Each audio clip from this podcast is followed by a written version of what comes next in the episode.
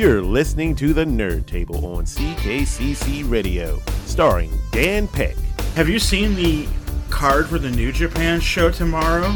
It's gonna be sweet. Eric Flores. Wait a second. Wait, wait, wait. Okay, go ahead. And CKCC Radio's founder, Chris O'Mealy. Breaking news I have a crush on Sasha Banks. Listen to CKCC Radio wherever you find your favorite podcast. Pull up a chair, sit back and relax. You've made it to the nerd table. I'm Chris O'Mealy. Hello, Eric. Hello, Dan. How are you boys doing?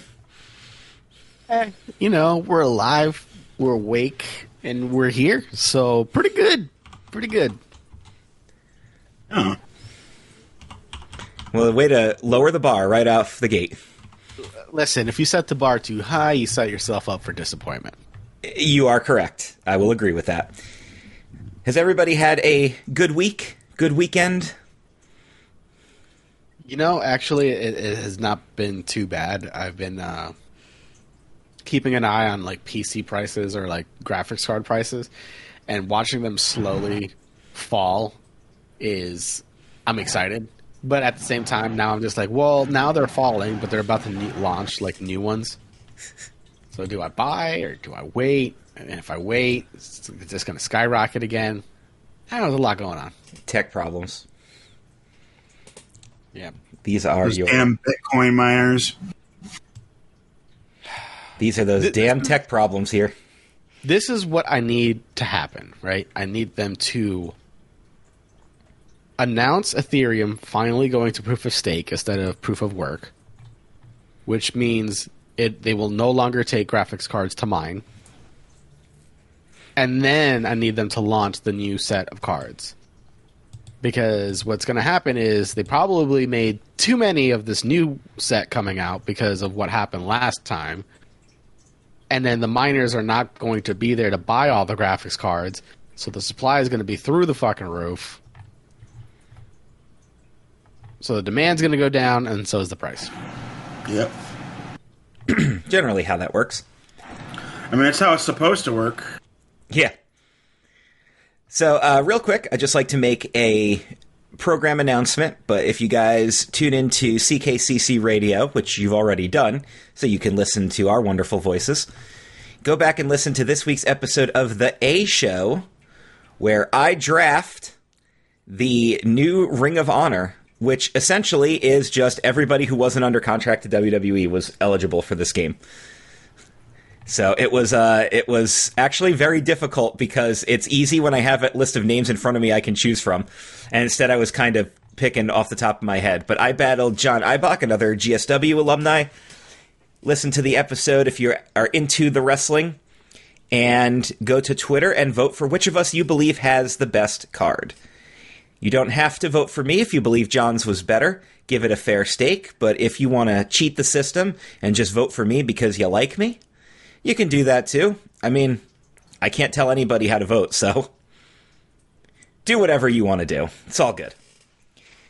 So we have kind of a loaded episode because there's a lot going on that I wanted to talk about, so we're just going to dive right in. I'm not going to bore the non wrestling fans that listen to this show with a full throated, complete review of WrestleMania 38, which happened this past weekend. So I'm going to just give a couple of thoughts on it, and I'm going to word it in a way that even a non wrestling fan can understand and appreciate what the good and the bad was here. So, real quick, right out the gate, I think it's extremely unfortunate that the uh, guitar playing Rick Boogs got injured. A pretty severe looking injury by the looks of it, because that's a full blown muscle tear when you tear your I guess I, I guess it might have even been a quad tear because it was on his thigh, but that shit rolls up and it looked like a giant knot at the top of his knee. That's a pretty bad injury. Quad tear su- surgery is successful. Yes, good. Uh, but he'll be out for a while. And Roman Reigns also suffered what I thought was a tear, but now I'm hearing it was just a separation. But injuries are never good. Happening on the biggest show, even worse. the positive coming out of it is at least it happened on the show and it didn't happen like the week before and forced them to miss the big show. So, which happened a few years ago to a few people. yes, I, I do remember that. It was Um, like 32 or something like that, where like three guys got hurt the week leading into WrestleMania. Yeah, and that's that's extremely unfortunate. Uh, a couple of other things I'd like to say. If you out there don't know what a happy Corbin is, consider yourself lucky. For those who for those who do know what a happy Corbin is, why is this on my television? Get this shit off my TV. I never want to see this again. I didn't even like him when he wasn't happy. Really cool to see Rey Mysterio team up with his son at WrestleMania. That had to be huge for him and Dominic. That has to be such a cool moment there. And Eric knows who Rey Mysterio is. Yeah. Yep, his son Dominic and him were in a tag team match together. Unfortunately, their opponents were The Miz and Logan Paul. So, it wasn't all that bad, but I know that Logan Paul has a bad reputation. He's kind of a dick. I've heard that from people who followed him through his boxing stuff and his streaming stuff and everything. However, I'm going to give him some positive praise here. He took his shit seriously. He trained for it. He was very, very complimentary of professional wrestling. And while he might be a douchebag in real life, I kind of adopt the Kid Rock mindset here. Yeah, I don't like Kid Rock, but he respects wrestling and understands and appreciates it, and so does Logan Paul. So, as far as the world of wrestling goes, he gets a pass from me. Because too many people disrespect pro wrestling and put it down just because they simply don't get it and don't understand it, which I've always had an issue with for obvious reasons. So, I'm going to give Logan Paul his due in this situation. And he might actually pursue a career as a professional wrestler. And I wish him luck. Because I know firsthand that ain't easy, so. Uh, the easily the best women's match we got between both nights was Bianca Belair versus Becky Lynch. An absolute masterpiece of a professional wrestling match. My only complaint, and this will make sense to everybody. Eric, you'll get this too. So, one of the big things about professional wrestling psychology is that everything you're doing in the moment makes sense, right? The idea behind professional wrestling is to have a fight that looks as real as possible while actually not being a legitimate fight. That's the art of professional wrestling. Does that make sense to you? That makes sense to me. Okay. Now, there's more than just the match, though. It's about your character and your attitude, too. These girls were coming into a grudge match. And Bianca Belair, for as much praise as I've given her, considering how much I didn't like her when she debuted, she still has one fatal flaw that she needs to fix. She's coming out for a title match on the biggest show at a grudge match against a girl that she's supposed to hate and be in a blood feud with. So why is she skipping and dancing down the aisle, twirling her ponytail with a big smile on her face? This is a grudge match. Put on your game face, drop the skipping, come to the ring serious. It will be 10 times better if you do. Does that Is make nor- Yeah, that that makes 100 percent sense. But like, I'm trying to figure out why she was skipping. Is that her normal? That's thing her normal entrance.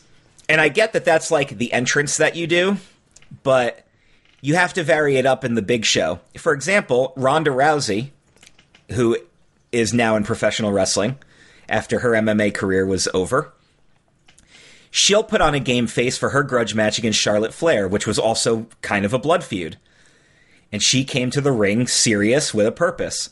Yes, she's come out smiling before and waving because she's been happy to be there, but that was when she's coming out to talk to the crowd or something like that. This, she's coming out for a fight. She looked ready for a fight. A story three years in the making. It- yeah, true. If Bianca Belair would change that one aspect of her character, she would be the biggest women's name in wrestling, right next to Becky and Charlotte, who are the top girls right now. So, uh, best match of both nights, I believe, was the return of Cody Rhodes to WWE against Seth Rollins. I thought this was a fantastic match. Told a great story and made Cody look like a big star. I'm really happy to see him back, and I hope they have plans for him, son of the legendary Dusty Rhodes.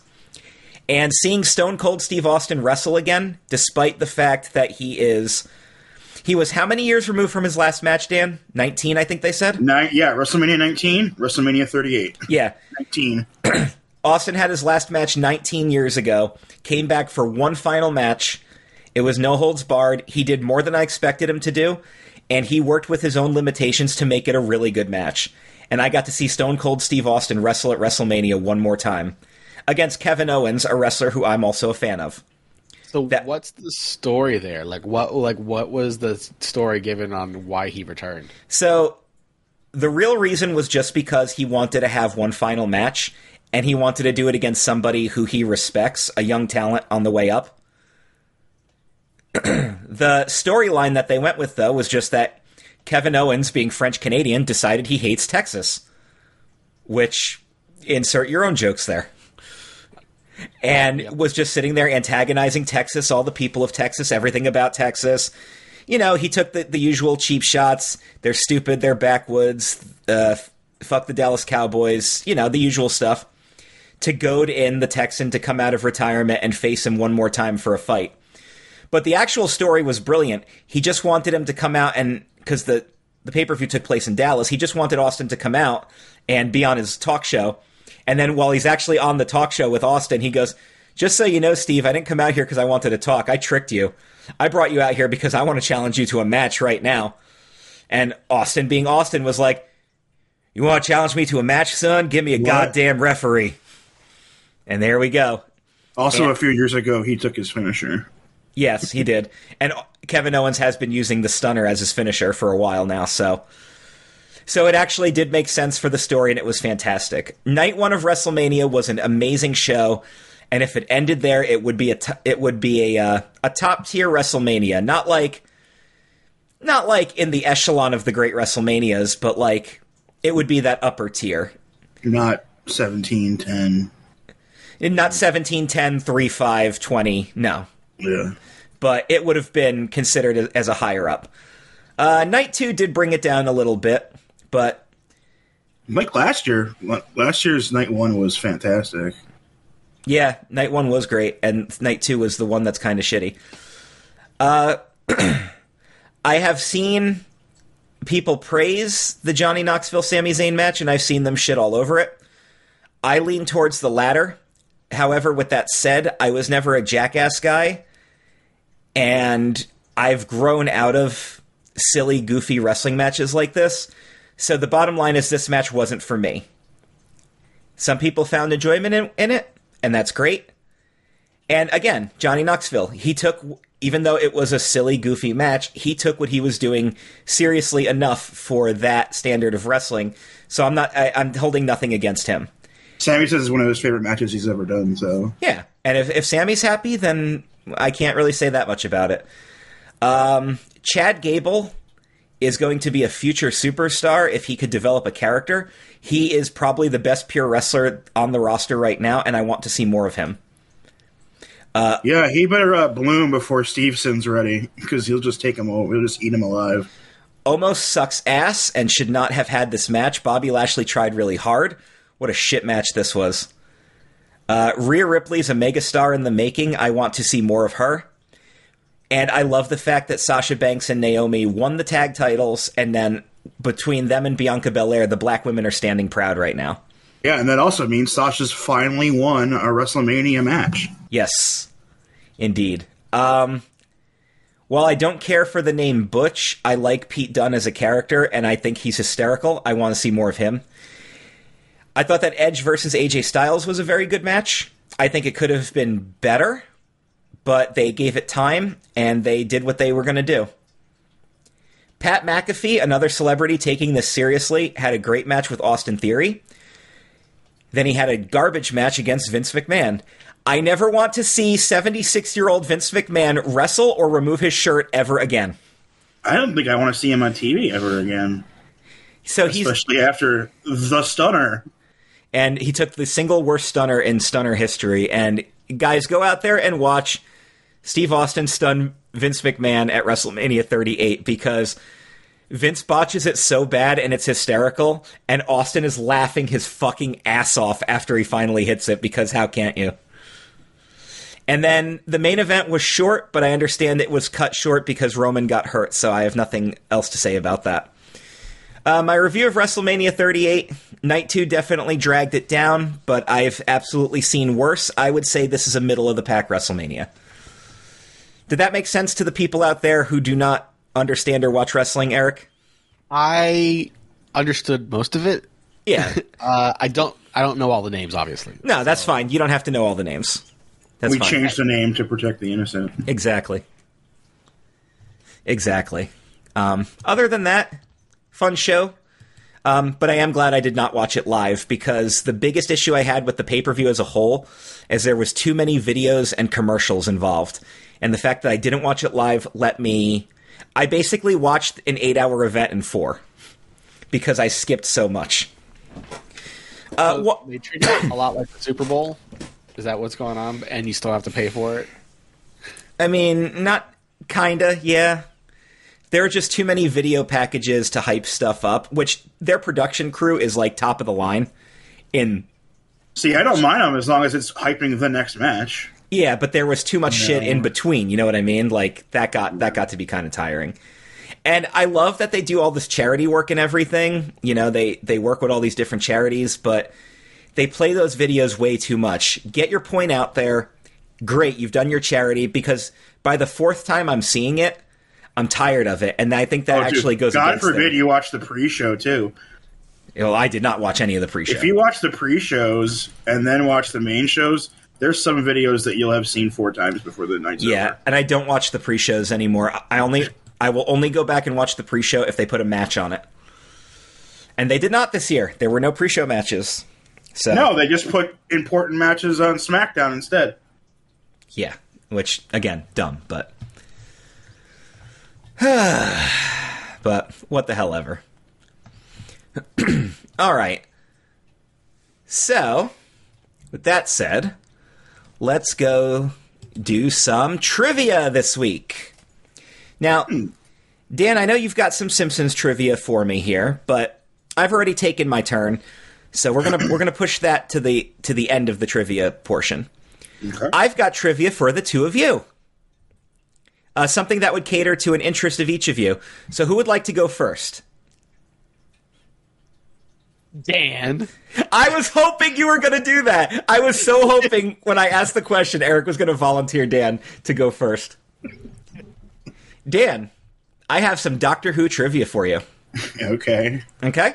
So, we'll keep the same rules I made with the Simpsons thing. You get about 10 to 15 seconds to actually answer the question, and if you don't, we'll just have to call it. But Okay. we're not doing this Jeopardy style, so you don't have to play the gimmick, because this is not a Jeopardy thing. I just found some Doctor Who trivia online, and I, I'm going to pick a couple of questions that I think you that I think are fair. Like, I'll, I'll give you an example. I'll give you I'll give you a pre question here just to see if you would even know what the, the answer to this. How many episodes of Classic Who aired prior to the movie with Paul McGann? Jeez. Um, Yeah, I exact- wouldn't know them. Yeah, exactly. I'm not going to ask you stuff like that. The answer was 694. know. I was going to guess like 500 or something. So. Yeah. Okay, so I'm going to ask you stuff that you might actually know the answer to. I'm, I'm going to make it a fair. I'm going to make it a fair balance quiz. All right. So your first question: When the Doctor first meets little Amelia outside after he crashes the TARDIS, what food does he ask her for?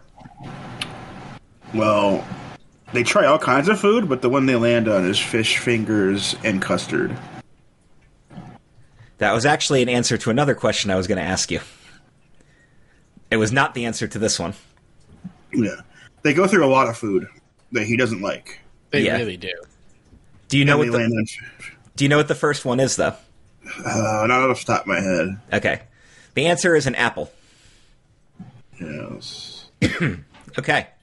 Next question. Professors Yana and Thascales were aliases used by which villain? Uh, that would be the master. Correct. Which volcano does the Doctor and his companion watch explode in season four? That'd be Mount Vesuvius. Correct.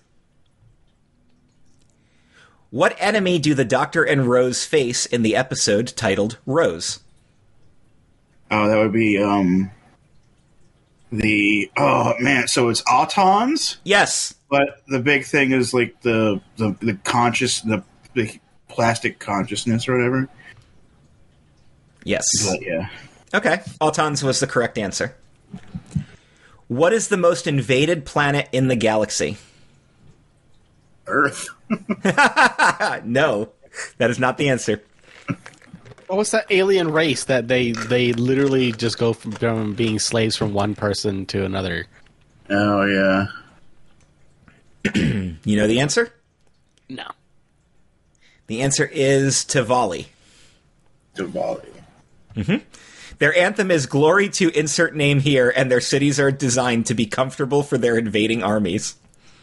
Yeah, dude, that that episode was hilarious because they're just like, "You're free now," and they're like, "Well, we don't want to be free. We don't know what to do."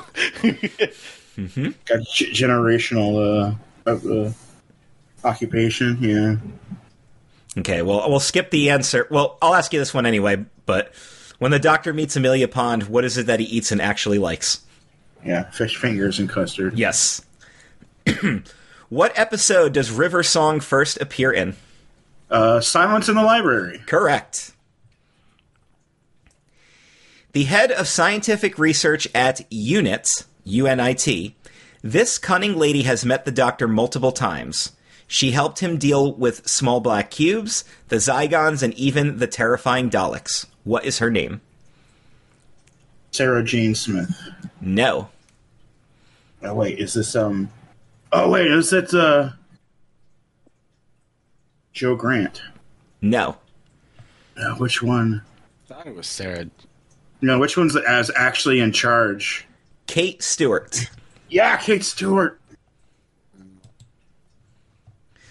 this is the the modern. Yeah, the modern one. Okay, yeah. Modern head of unit. Which race is given the nickname Potato Heads? Sontarans. Correct. Uh, let's see. Let's find another good one here. I'll give you a couple more. All right. Of the four following items, what is the werewolf scared of? Butterflies, mistletoe, holly, or bees? So Mistletoe is correct. Not the bees! Not the bees! Why does that make me laugh every time? God damn it. Uh, let's do a couple more here and then we'll wrap up Dan's portion of the quiz. when the, I think it's pronounced Slitheen, Slovene, yeah. when the Slitheen crashed a spaceship into Big Ben, what was the pilot?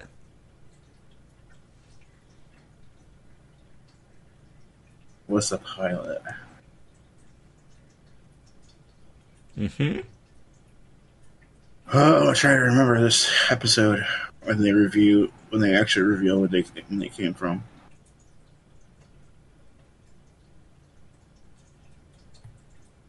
All right. You give up? Oh, yeah, I get- A pig. oh yes, yes. There was a pig at the at the helm. Where did the Doctor and Rose first meet Captain Jack? Uh, back in the London Blitz Mm-hmm. You are correct. during World War II. Correct. And last question. I mean, I'm not going to ask you this one because this one's way too easy. Who who was the ninth Doctor played by? Christopher Eccleston. Yes. We'll give you the real last question. In the Christmas invasion, the Doctor and Rose return to London. Who is the Prime Minister at the time? Oh, that would be um. Jeez, what's her name? She's the one that always introduces herself, and she was a uh, like a newspaper writer, and then she became a and I need a name, Daniel. I got everything but her name. Harriet Jones. Oh yes, here. Doesn't she look tired to you? Yes. Pretty good, though. I think that was pretty good. Harriet Jones, Prime Minister. Yeah. Dan definitely knows his Doctor Who. There was the one where I was thinking of like old school third and fourth Doctor, and they were talking to modern day, and I was like, yeah, damn it. Those were some serious fucking hard questions. Like I'm kind of nervous. I I do not think I'm going to get more than Dan. You're not getting a Doctor Who quiz. I know, but whatever questions you're asking me about, I'm not gonna I'm not gonna know the answers. Uh, don't be so sure about that. I found something that I think would be right up your alley. Eric, your quiz involves the subject The Legend of Zelda Link's Awakening. Okay. Mhm. Going to give you some quiz- quizzical questions about one of your favorite video games of all time. I think you'll do pretty well on this. Let's start with an easy one. Who discovers Link washed up on the beach? Oh, Meryl, Marin. Marin, whatever, No, there's not a whatever. Whatever. Her name's not important at all. Oh no, she's not. She's only the most important person in the story after Link. So her name is not important at all. Is this an Aries, Aerith?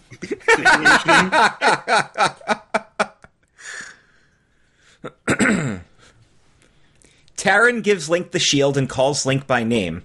But how does he know Link's name? Oh, I do not know. He's wearing his name tag from work.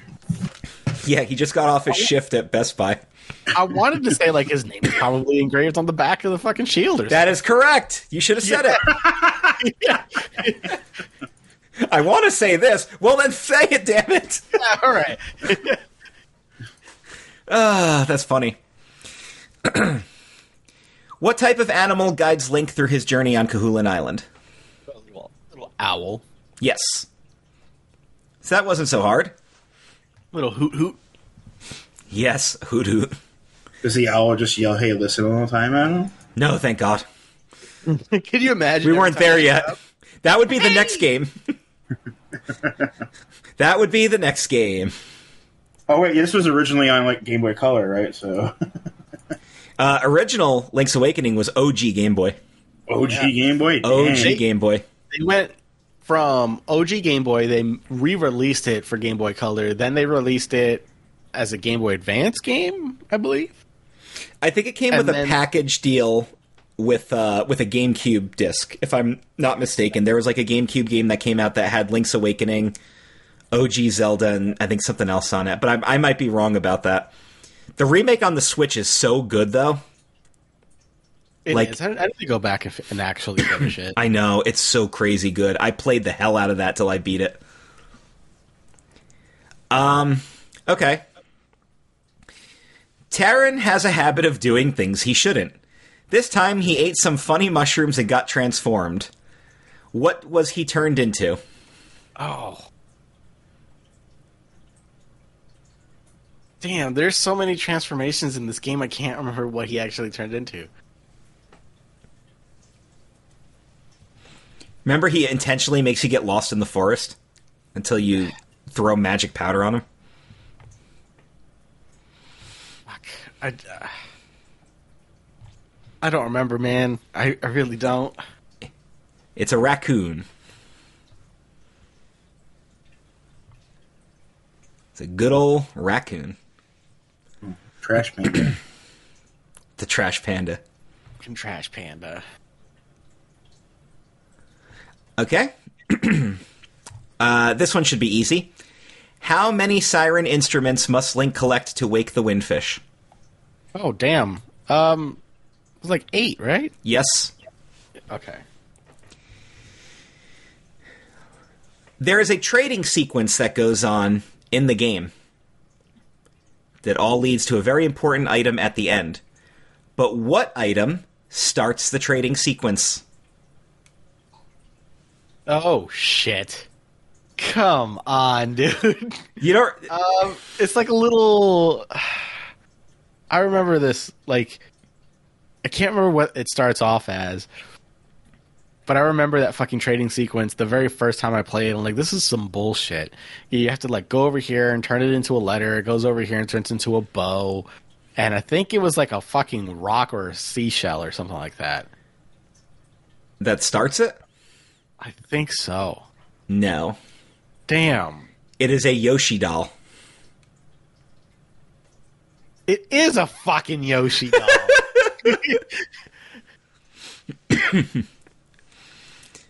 Fuck off, Mario. Speaking of Mario, of the four following Mario bosses or Mario bad guys, which one does not appear in Link's Awakening?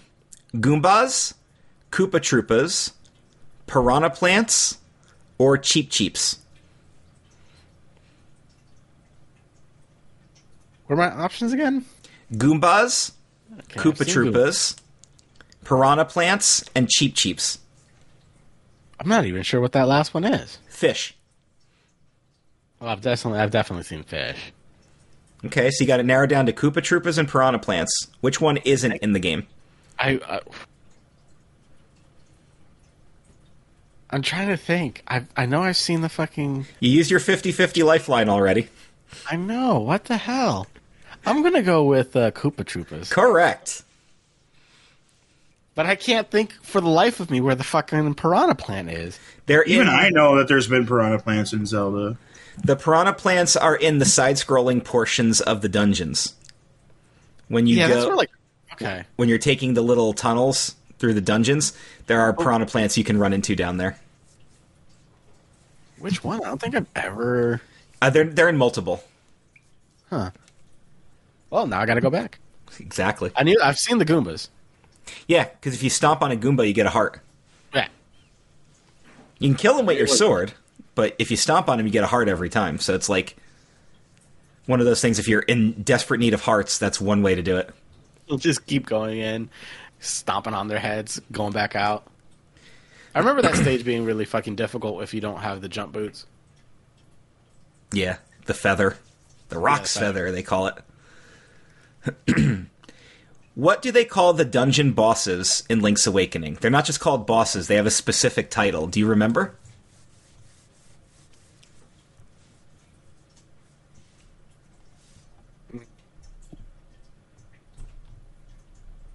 No. They're the nightmares. Oh, right, because you're dreaming. Yes. you know, you're. ac- I think you're doing better than you're giving yourself credit for. I don't know, man. I feel like I'm, I'm fucking this up pretty bad. Uh, you know, you it's fight a giant face? Yeah, facade. That's actually the darkest part of the game too when you get to that dungeon because you learn the truth about the island. That yeah, and and it, oh, fucking, fucking hell!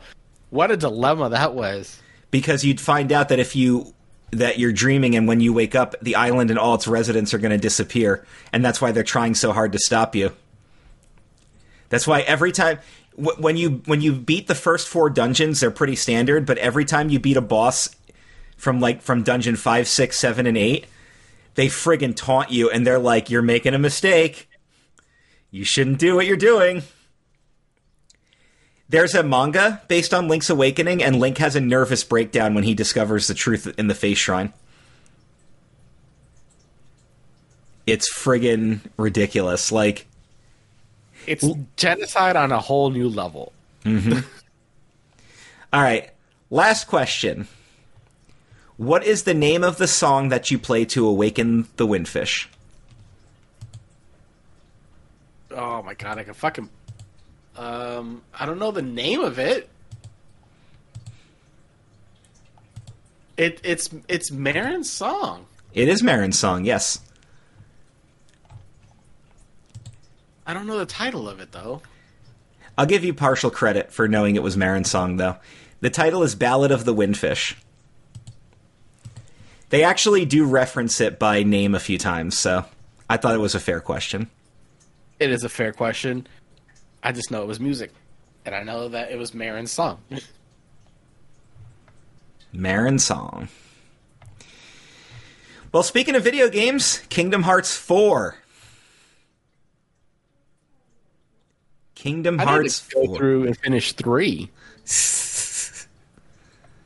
Yep, I have it now for PC, and just I, I started playing it, and then they're just like, "Hey, now that you're playing Kingdom Hearts three, here's God of War," and then they're like, "Oh, also here's like Elden Ring," and and now it's just like, did we mention Tina's Wonderlands is out? And like, well, I, I got so many fucking games now.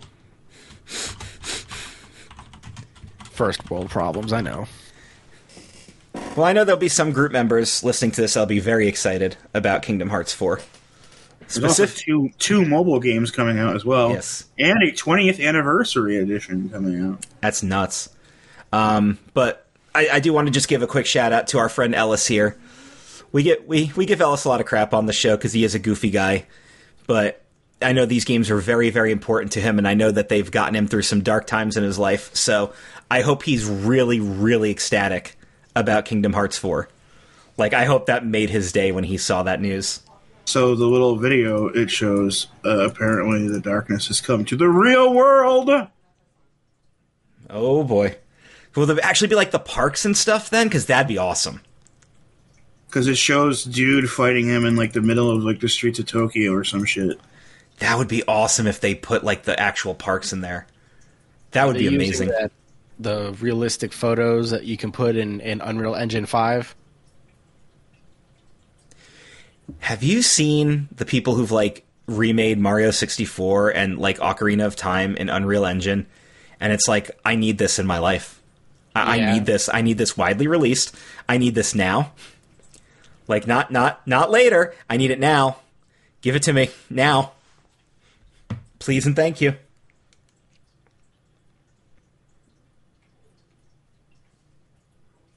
God. Uh, I need to go and beat three now, just so I can figure out the hell's going on. The story's so confusing. Yeah, I've watched so many videos trying to explain the story of Kingdom Hearts, and it's and it's like, yep, I I know the Final Fantasy writers were behind this. It, there is a little recap thing in three though, so you don't have to play the other ones because God forbid you have to go back and play the Game Boy games and all that because it's all linked together. Mm-hmm. Nah, fuck that. Just give me the recap. I'll start from here. These are fun though. They are fun though. They are. They are. They're great games, and if you want to play them, go for it.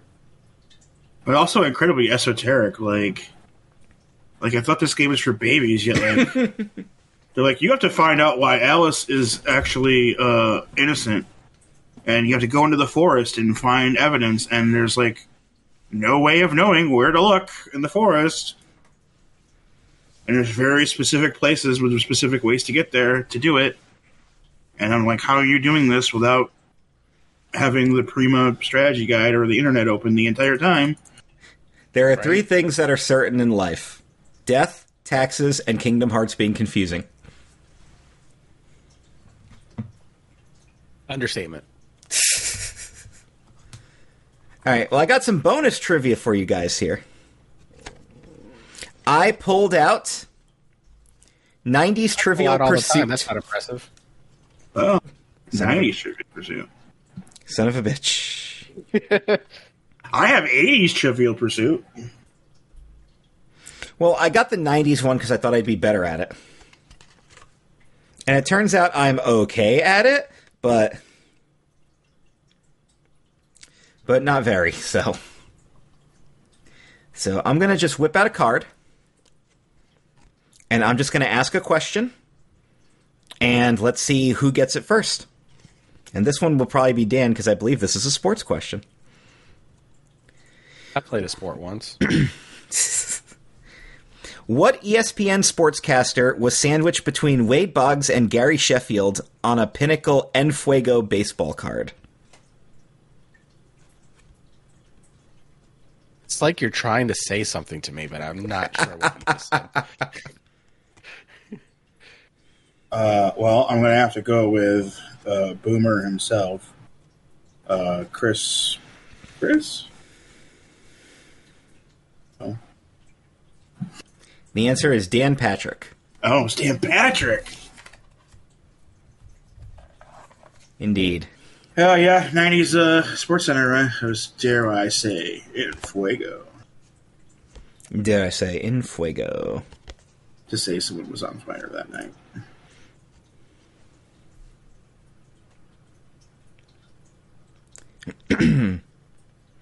What divine songstress played Murphy Brown's 93rd and last secretary? I know they had almost every episode. She had a different secretary. Mm-hmm. This is actually a pretty good 90s answer, so think about that.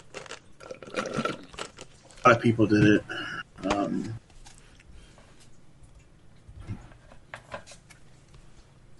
man. So it's the 90s. So I would have went with like Mariah or like Whitney. What was the question again? It was what divine songstress played Murphy Brown's 93rd and last secretary? Is Divine a clue? Uh, I guess it could be. If you want to take it that direction. Uh, Like that's what I was thinking. I was just like, ah, I feel like there's a clue in there.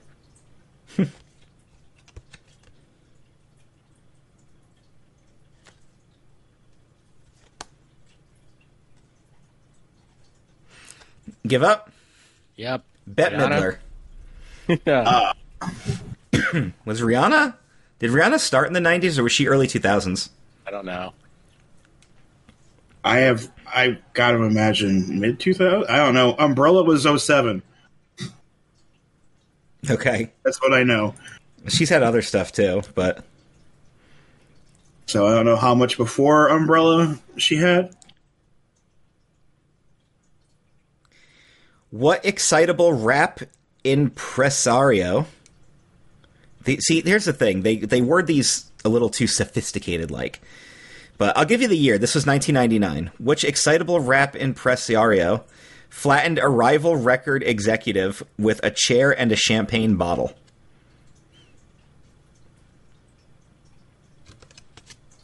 Chair and champagne bottle are the clues there. It's a rap artist. Uh, no sex in the champagne room. Who sang that?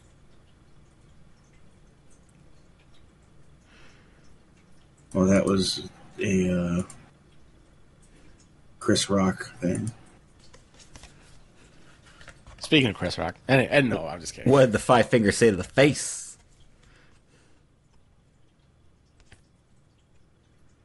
Give up. Yep. That would be Sean Diddy Combs.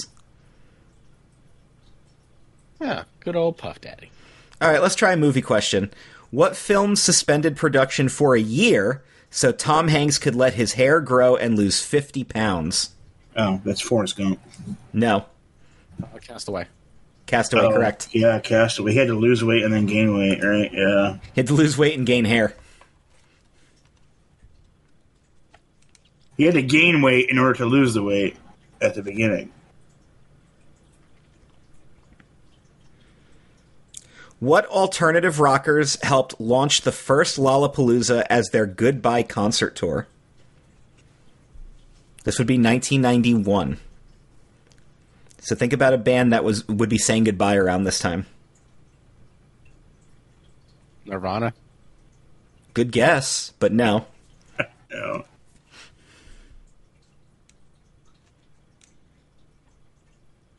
Dan, Dan, do you have a guess?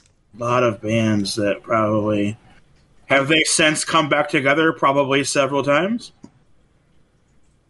I actually don't know if they came back together after this. I mean, they probably. my my, guess, my guess is Jane's Addiction, You are correct. Ah, good guess. and they have come back together several times. Okay, well, I actually didn't know that, so. Yeah, it's Perry Farrell's like big thing. Was yeah, was he launching that? What Seinfeld character refused to switch from briefs to boxers, noting, My boys need a house? That sounds like uh, George. It's actually not George. It's not? No, It's Kramer. Kramer? it's Kramer. Yeah. That's funny though. Excuse me, I have allergies. Oh god, this should be an easy one. What computer mogul earned $12 per second for each second of 1997? Well, I mean, Okay. it's either Gates or uh, Yeah. or what's his name? Steve Jobs. It's Yeah. Gates. Yeah, it's it's Gates. Gates. That was definitely Bill Gates. What Steven Spielberg film did U.S. Congressman Tom Coburn blast NBC for airing over the full frontal nudity, violence, and profanity? To say that again? What Steven Spielberg film did U.S. Congressman Tom Coburn blast NBC for airing over full frontal nudity, violence, and profanity? This would be Saving Private 1997. Good guess, but no. Private Ryan, I don't believe, has any full frontal nudity. I don't know. I didn't see it. um, Think about a what's think about a mid '90s Spielberg film that would be really controversial. nothing. Oh. Oh, there was something. Oh. Oh. Fucking Schindler's List. Yes, Oh God. Okay. I take it back. All right. there was some 90s trivia for you. That was just me pulling random cards out of the box. I was going for the the more music and media based questions because I thought you guys would know those better. There's like world event questions, but uh, I was reading them and I'm like, I don't, I've never even heard of this. So, all right, Dan, you want to challenge my Simpsons knowledge a little bit? I suppose. Uh, so we're doing double Jeopardy this time. We're doing Game One's Double Jeopardy. All right, what are my categories? Bart in Trouble? Oh God. At the Movies? What's in a Name? Kang and Kodos? Okay. And The Moe the Merrier. All right. Well, I got to do the Kang and Kodos category. All right. Kang's Love Child. Is that all it says? Yep, Who is Maggie Simpson? that's correct. This Kansas senator was the loser in the bioduplication election. Uh, who is Bob Dole? That's correct. He was from Kansas. I don't think I actually knew that. I don't think I actually knew what state he represented. Okay. It was the initial title of the Dusty Cookbook. Are you looking? Oh, the initial title. So that would be How to Cook Humans, That's correct. which then became How to Cook for Humans, which then became How to Cook 40 Humans, which then became How to Cook for 40 Humans. Uh, it was the complete title of the Dusty Cookbook. God damn it, that was the next question, wasn't it? All right, well, skip that one. And the last one in this one is on their first visit to Earth, Kang and Kodos were accompanied by this third alien. Who is Serak the Preparer? That is correct. Voiced by James Earl Jones. All right, um, I think you said there was a movies one in there. Give me that one. At the movies. Moe's Christmas vision of a world where he'd never been born was a spoof of this movie. Oh, come on. What is It's a Wonderful Life? It's correct. Bart breaking his leg and thinking Flanders killed his wife parodies this Hitchcock film. That's such a good episode, too. What is Rear Window? That's a good episode. Oh my god! I killed her! There's only one explanation. That's not Ned Flanders. I'm a murdiddly erdler! Well, if that's not Flanders, he did his homework. It's the name of the multi-screen Springfield movie theater. What is the Springfield Googolplex? Alright. Eric, Homer- Eric, feel free to jump in anytime. Listen, you're gonna beat me at all of these. I might as well just go use the bathroom and come back. Homer negatively reviewed Mel Gibson's classic remake of this Capra classic. Uh, I believe that is, or what is Mr. Smith Goes to Washington? Yes. Okay. Flanders' romance with starlet Sara Sloane was a takeoff of this Hugh Grant movie. Oh, well, shit. I don't know my Hugh Grant movies because I'm a If guy. you don't know it, you wouldn't know it. Yeah, I wouldn't know it. Okay, that's fine. I don't, We're looking for what is Notting Hill. yeah, I wouldn't have guessed that. Would not have known that. I didn't realize. You know what? I mean, yeah, that would make sense as the parody thing goes, but I would probably know the trivia by reading up on it, but I haven't seen that movie, so there I wasn't going to know that one. Uh, what was the other one? You had Bart in Trouble. We have Bart in Trouble, What's in a Name, and The Moe, The Merrier. I don't know what to expect from What's in a Name, so give me that one. It's Smithers' first name. Who is Waylon? Milhouse has this last name. What is Van Houten? Marge had this maiden name. What is Bouvier? It's Homer's middle name. What is J? Yeah, it's J, but it's also J. J A J-A-Y. J A Y. Yeah, that was the big joke because he was Homer J Simpson. He didn't know what the J stood for, and then he discovered it stood for J. And Krusty the Clown's real name is. What is Herschel Shmoikel Krustofski? Do they have the whole thing? yes. Okay, because I, I I know Herschel Krustofski, but I think I don't think they say Shmoikel as often. Schmeichel is written here. All right, let's do the Bart category. I can I think I can answer good questions about Bart being in trouble. Bart stole the head of this statue. Who is Jebediah Springfield? Oh Jesus! Should I just grab a soda? like, Come on, Eric, jump in, buddy. Don't let me take all of them. I'm just gonna say random things. Okay, that's even He's funnier. Bart's graffiti crazed alter ego. I want Eric to answer this. Oh, I, oh well, shit. I don't know, Lisa. Fuck. I don't know this. Bart poses as his sister to go put graffiti on shit. Tell me that's not a great episode in in planning. They haven't done that one yet. See, they're not out of ideas. Here's they got stories for you. They yes. uh, the answer is who is El Barto? Yes. Bart joined this scouting group during a squishy blackout. Eric?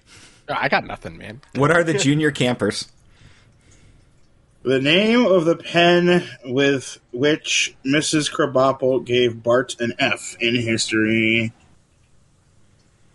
The name of the pen? Yeah, it's a red. Because she mentions it as she picks it up to put the F down. I think it's just old red. That is correct. Yeah, I don't think there was anything that fancy about it. I think she was just said, "Let me bust out old red here." Bart stumbled upon this burlesque salon while flying a model airplane. What is Maison Derriere? Maison Derriere? Do you understand why that's funny, Eric?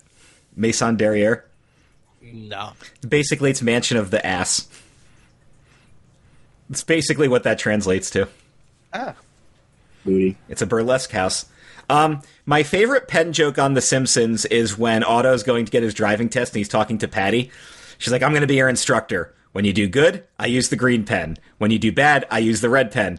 Any questions? He's like, uh, yeah, did you like used to be a dude? Like, I'm just saying. You know, I'm pretty open minded. You could tell me. And she just drops the green pen and goes, I won't be needing this. That's one of my favorite jokes that they ever did involving pens. By the way, I watched the Cape Fear episode during the week, and I laugh so hard at the friggin' Sideshow Bob on Rakes thing every time. I just laugh.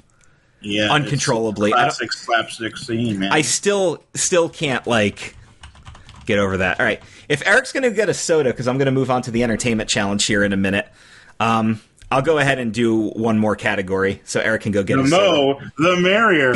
Oh God, Okay. Moe questions. All right, I can I can handle Moe questions. Let's do this. It's the full name of Moe's establishment. What is Moe's Tavern? Although, it Moe ha- has this last name. what is Szyslak? It's the secret ingredient in a flaming Moe. What is Krusty Children's brand cough syrup? Moe's girlfriend, Renee, has this occupation. Oh, there's one I'm not going to know off the top of my head. Uh, what was Renee? I'm going to guess what is nurse? No, I, that's not right. I don't remember. What is flower vendor? Flower vendor. Okay. Yeah, I think I remember now. I'm pretty sure that was Helen Hunt was the voice of Renee. And I do remember her doing something on the boardwalk now. Which Like- was his IRL wife at the time. Yes, Hank Azaria and Helen Hunt were married at the time, so that was that was the thing. And your last question Moe starred in this soap opera. Shit. I know It's th- the definitive Simpsons soap opera. yeah, and I fuck. Just like the sands in an hourglass, it never ends. Yeah. It was something stupid too. It was like Days of Our Times. it never ends. It's something like that. I don't remember actually. It never ends. Oh, is that what it's called? It never ends. Okay. Yeah. Shit, and I've I mean, I know they've referenced soap operas before, but I don't always remember them saying the name. But yeah, he gets a he gets the role cuz he gets the he gets the surgery to look less ugly. Hold up. Did I just come back and you missed one? I missed two. Damn, what the fuck? I know. I didn't say I knew 100% of Simpsons shit though. I just said I know a lot of Simpsons stuff. He didn't know two in a row, by the way. Not just two. In a row. Remember the last time we did this, I missed the easiest question in the category? I mean, these things are going to happen. All right. I have prepared an entertainment challenge for this week. This game was given to us by our wonderful sponsor, Mr. Adrian Cotton. And he is going to sponsor this week's entertainment challenge because, as you know, he runs Motivational Vacations. Link in the description of this episode where he'll help you book your trip, plan everything out. He'll look for discounts for you. He'll look for the best prices for you. He might even get you a voucher just by naming CKCC Radio, which, by the way, he will. And he might have a prize for whoever wins this week. So you might get a free voucher just because you win the game. So you better hope that we liked your entries. Damn it, I just lost the game. Ah, I understood that reference. So this week, Adrian's challenge was to come up with a place that you do not want motivational vacations to send you to. The only stipulation was it had to be fictional. oh, it has to be fictional. Okay. okay. Well, Or, well, not maybe not fictional, but associated with fiction in a way. Pop culture type stuff. Um, and then my answer was going to be Chernobyl, so. I mean, and you're right about that. Now, I added the extra stipulation. People could either just name the location, or they could try to make it funny with a tagline or something like that. And a couple people did, but not everybody did. So I'm not going to judge based on whether you did or not. I'm going to judge solely based on whether I don't want to go there. uh, you guys can play however you want. Uh, let me do a quick count here 2, 3, 4, 5, 6, 7, 8, 9, 10, 11, 12, 13, 14, 15 people played this week. So we still got a pretty good turnout. And maybe one of you will be lucky enough to win a prize. All right, well, let's get to playing. All right. So I'm going to pull up the 15 locations of motivational vacations to send you to. And I'm going to pick one. And we're going to see whether or not we'd want to go there. First location is Mordor. Well, one does not simply walk into Mordor. I feel like I feel like a lot of things would just move out of the way if I started walking towards Mor- Mordor. First of all, if I have to walk, I ain't going. You got right. R- regardless of where the place is, if you're making me walk, I ain't doing it. Where, where are we going? Victoria's Secret? Fuck that. Do I have to walk? Well, it's in the middle of the mall. Do I have to walk? I've seen I've seen I have segways in the stores. mall, I have stores a mile away, and I don't want to walk there. which is like a 20 minute walk actually, because most people can do a mile in 20 minutes. You just don't want to walk for 20 minutes. Nobody wants to walk for 20 minutes. It's not even the 20 minute walk that's like the issue, or the 20 minute travel is the issue. Is that you know if you go somewhere and it took you 20 minutes to walk there, it's another 20 minutes to walk back. And chances are you're walking back whole, carrying things. Exactly. See, that's why I don't mind walking when I go get my hair cut because it's right across the field and I'm lighter when I come back. Yeah, and it weighs you weigh less when you come back. Oh, man. Well, that's a point for me because I ain't going to Mordor. I ain't going to Mordor. oh, I definitely wouldn't want to go. I just say things would move. Well, out. I said, what period of time in the history of Middle Earth are we talking here? Oh, now we're getting semantics going here. well, It's first of lovely this time of year. For- Was Mordor ever worth going to? Because doesn't it friggin' dissolve when the ring gets destroyed? He even used his powers to create his own country. Wow, dude. Yeah, I ain't going to Mordor. All right, sounds like we're in agreement then. That's three points to our friend Hannah. Nice. I like that the flight attendant was the first one out the gate to tell you where she wouldn't want to go. uh, yep, one of four girls played this week. Uh, it's the same four girls who've been playing every week. So, you know who one of them is. Our next entry. Oh boy. Camp Crystal Lake. You have any idea how many Camp Crystal Lakes there are? There's one near where I lived, where I grew up. Did people actively avoid it because of the name? No, because everyone knew by then that that shit takes place in Jersey. And people just didn't want to go to Jersey. And we were in the middle of New York State. So we were like, okay, we're good. You sons of bitches. In all fairness, we would never get invited to Camp Crystal Lake. I, you know what? If I was at Camp Crystal Lake, I'd be fine. I ain't having sex and doing dumb stuff. You'd be like, you get to live.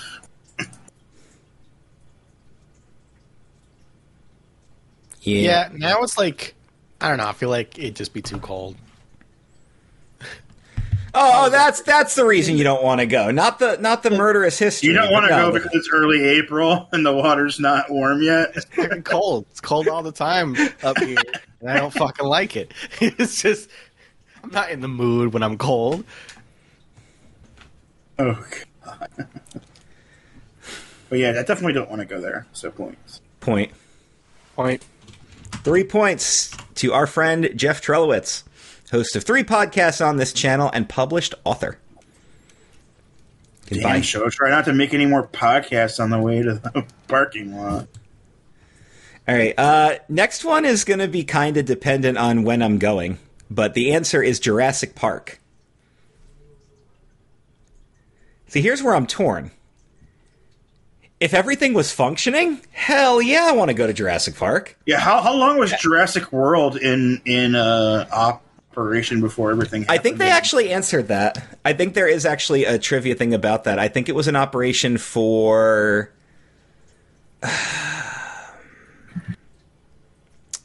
like 10 years? Like it had some history behind it. It had been in operation for a little while. I mean, it's a long time with no incident. But the the thing is, when an incident occurs, Okay, let's pretty at fucking big. Jurassic Park never Jurassic- got off the ground though. Jurassic Park failed during the initial testing phase.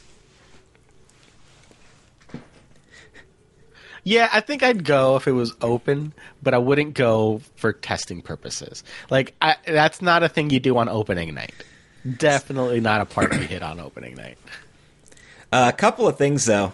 I think I would have survived Jurassic Park because A, I wouldn't have gotten out of the car. B, I wouldn't have rummaged for a flashlight to harass the T Rex. So the T Rex wouldn't have even noticed me. You would have died of starvation because no one's coming to get your ass. Spared no expense. Bastard. So what's our vote on Jurassic Park? I, I feel pretty torn about it. Like clearly, the original Jurassic Park do not want to visit, Well, that's but operationally, if there was a place that had dinosaurs and it was, yeah, I'd totally go. Well, I'm going to stick with the fact that it's at the actual Jurassic Park and the one from 93, so I'm giving it a point based on that. It gets a point for yeah. If it's based on that, then yes, it gets a point for me. All right. So 2004 is when they finished constructing Jurassic World. Okay. So it would have been about 10 years then.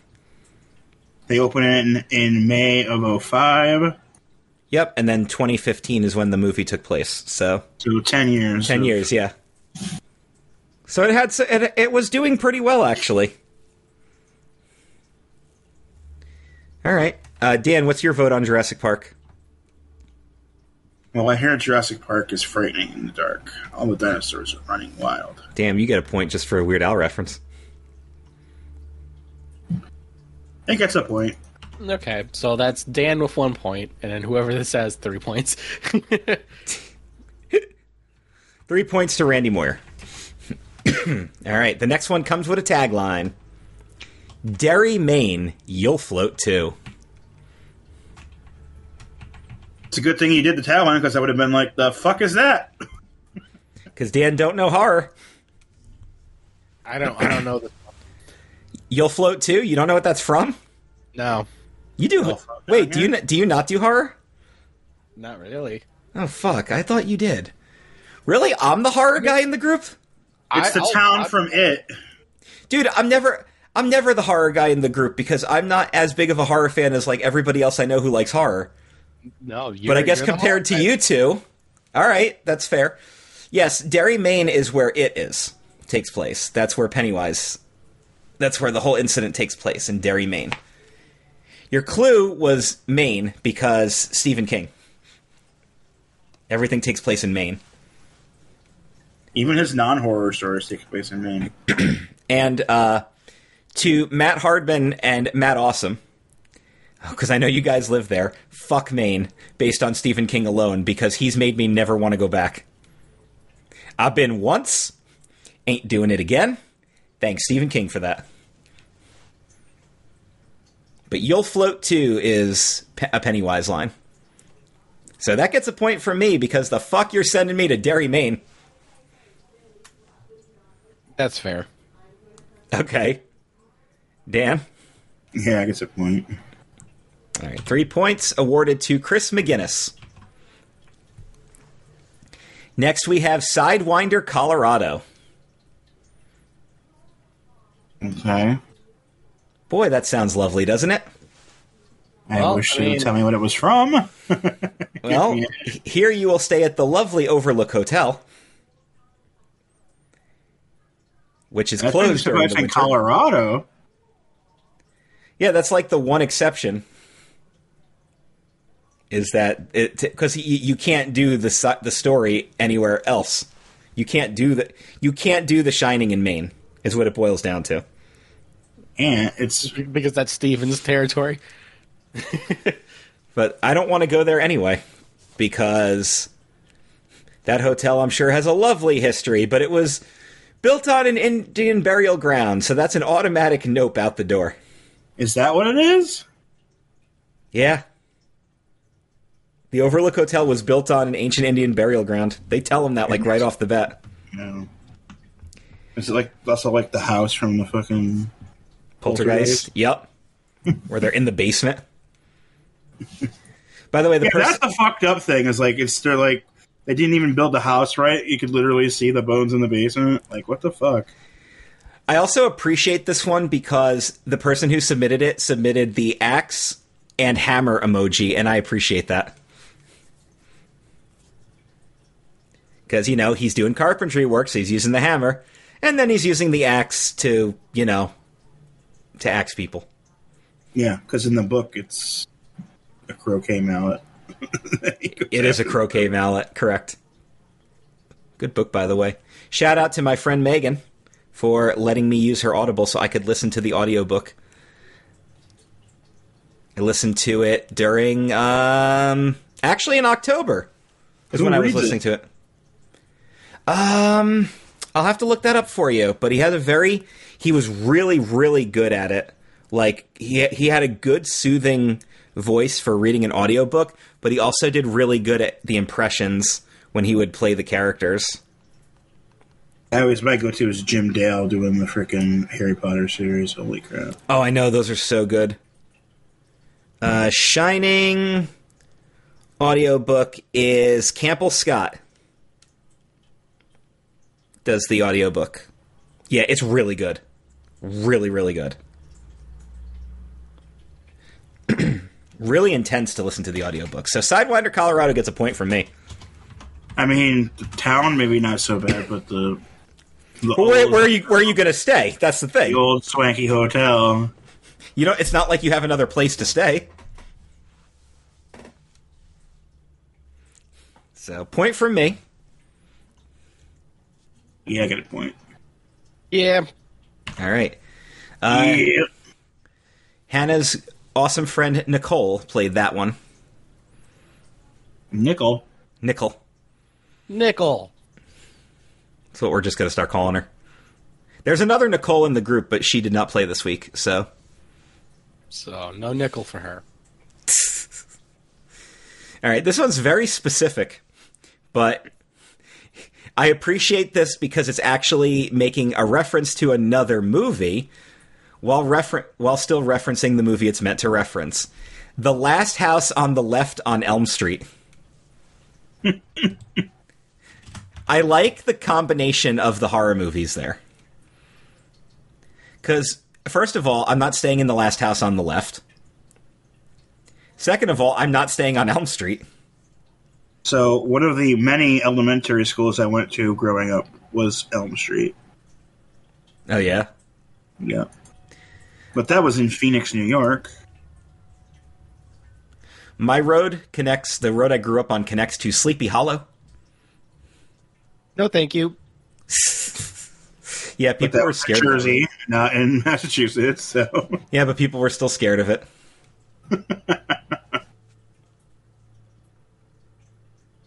I like the combination. That's a good one. Yeah, I like it. It's a, it's a point. Yeah. This actually came from the guy from Maine, Matt Hardman. I mean, technically they cheated. They named two places we don't want to be. Well, but also it's still one place. Yeah. It just so happens the last house on the left on Elm Street's an Airbnb. You just things you didn't know because you know Airbnb Ran- it's existed. ran by Fred Krueger. Uh, ran by a Mr. F. Krueger. Oh, that's too obvious. You know, like, Nicole. like isn't like one of the movies it ends with like he's a regular person again, and his name and he's like Fred K or whatever, just and call it's me. just straight up Robert Englund. Just call me Fred. Just call me Fred. Hosted. Fuck, I will. All right, our next location is Alderaan, circa 1 BBY. Hey, at least you won't have to worry about paying for a round trip. Womp womp. That is a one way ticket. Well, you do have the entire year to hopefully get off of there, depending upon when you got there to begin with. But yeah, holy crap! See, I'm torn because so far everything has been like, like horror related, but this is kind of just like you're gonna die instantly. How about like the ones where, the, where they have like the Alderaan's uh, upcoming weather, Oh, yeah. and they're like, it's going to be 35 degrees, 45 degrees, um, 10 billion degrees. And then there's just no forecast after it. Alderaan went boom. Good old Death Star. Star Wars reference, so point from me. Yeah, it works. I'll give it a point. Three points to Brian Leon. oh my god. So this next one. next one's just the tagline. Dan, I want you to guess who submitted this after I read the entry. Oh god. You're you're gonna you're probably gonna have a good guess. Come fuck o- orc whores in Orgrimmar. So it's Joe. Yeah. Definitely Joey Image. I what? Come fuck orc whores in Orgrimmar. That would be like like the uh, main city of orcs in the Warcraft universe. Mm-hmm. Okay. I think it's funny. I'm giving it a point. And since we're humans, it would not go very well. Nope. Could have just mentioned the orc city and been done with it, but he took it an extra step and decided to. he he decided to Joe it up a little bit, is what basically happened here. Oh yeah. A little image flavor on that. Joey Image, ladies and gentlemen. One of Matt Turner's favorite lines in the wrestling locker rooms. Joey Image, ladies and gentlemen, after he would say something that would be, well, Joe. Well, Joe. All right, so Joseph Photograph gets a point from me. Yeah, that's a point. What say you, Eric? I mean, now that I get it, I didn't. You know what? I'm feeling generous. Okay, All right. point. See, I thought I was, I was hoping you were just going to make a reference to the orc whores and make that your judgment call. You, you you took it the classy route, Eric. I'm proud of you. Whoa, this truck has a dead orc whore in it. Eh, why is you got to portray her like uh, some kind of whore? All these cars have dead orc whores in. Orc whores. Good job. Orc whores. All right, three points to Joey Image. All right, our next one has a tagline as well. Liberty City, approximately 13.5 seconds since last fatal carjacking. Oh. That's the thing, though, right? Like, Yeah, that's uh, even even in the nicest part of Liberty City, you can still get carjacked. Just gotta hope that you're in the third island and they can't get there for a long time. Right. and if they try to cheat and get there, they get a five star wanted level and the police come after them. Well, at a five star level, you get tanks and helicopters and shit. down Yeah, here. they actually shoot you down. the, mil- the military comes after you. I see your GTA reference, and I give you a point. Yeah, that's an easy point from me. yep. Love those games. That was from our friend JK the Third. Joseph Kalaya.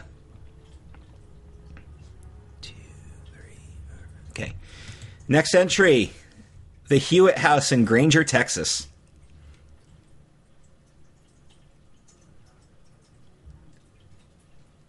Who Is this get? the uh, Texas Chainsaw Massacre Yeah, house? yes, it is. Okay, yeah, no, fuck that.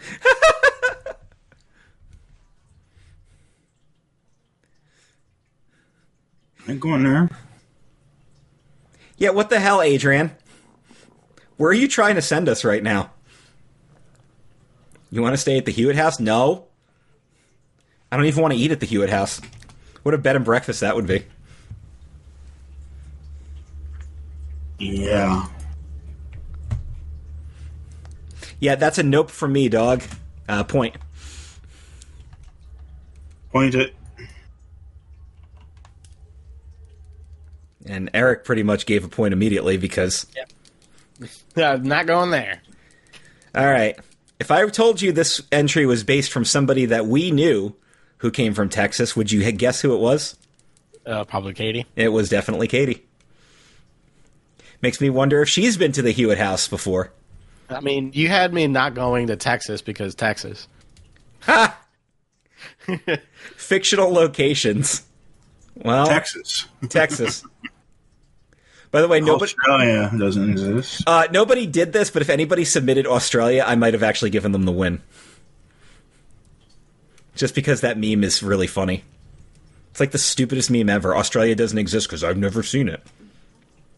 Welcome to the internet, folks. All right, we're on the final five entries. Our next entry is Hill House.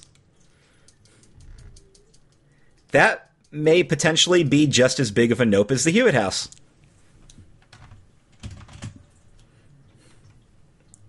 I wonder how many movies. I mean, there's even a Netflix TV show about that shit now. So, Haunting on Hill House?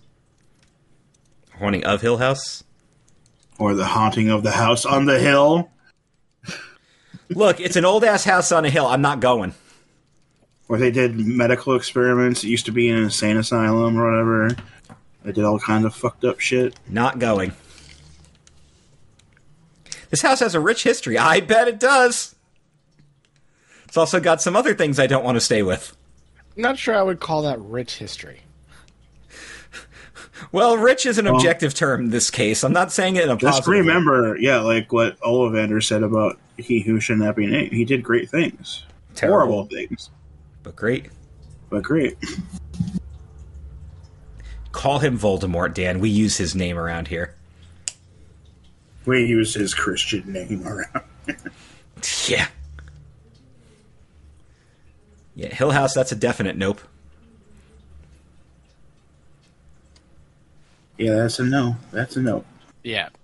And by a nope, I mean give it a point. Isn't that kind of the purpose of the game, though? You're you're noping them the points. All right, that was from Clarissa. Our next entry also has a tagline, because of course it does.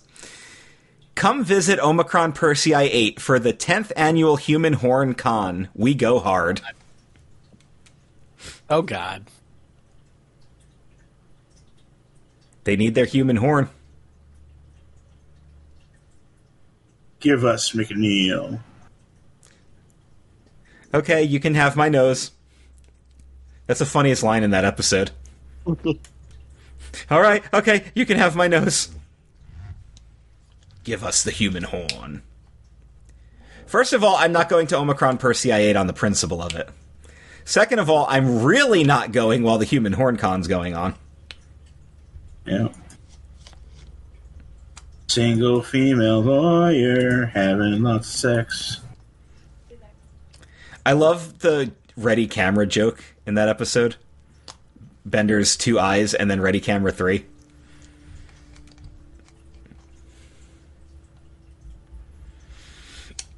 All right, that's a point for me. I guess they're right. Men are from Omicron Persei 7, and women are from Omicron Persei 8. Point for me. Instead of looking at where I was, you should have been shooting at where I was going to be. We are from the planet Nintendo 64. All right, so Ellis walks away with points. Next entry is Metropolis.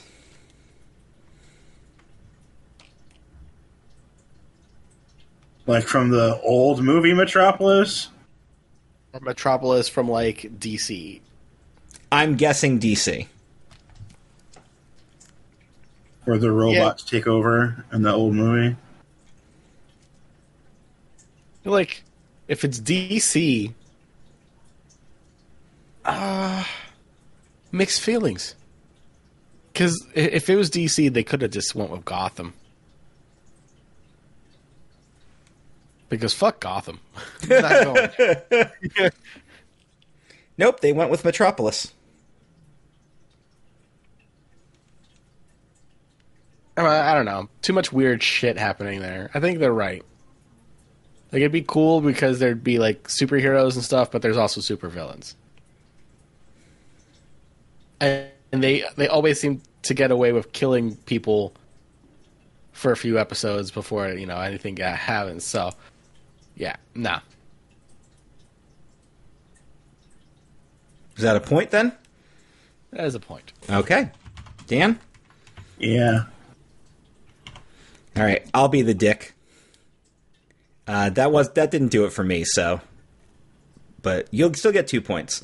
That's our friend Tom Dickinson over on the Watch Me Cook YouTube channel. Especially if we're talking modern movie Metropolis, where Zod shows up and almost kills everybody before Superman stops him. Yeah. How many people turning into like monkeys and lizards and shit? We should like sometime figure out the ideal cities in each comic book universe to live in.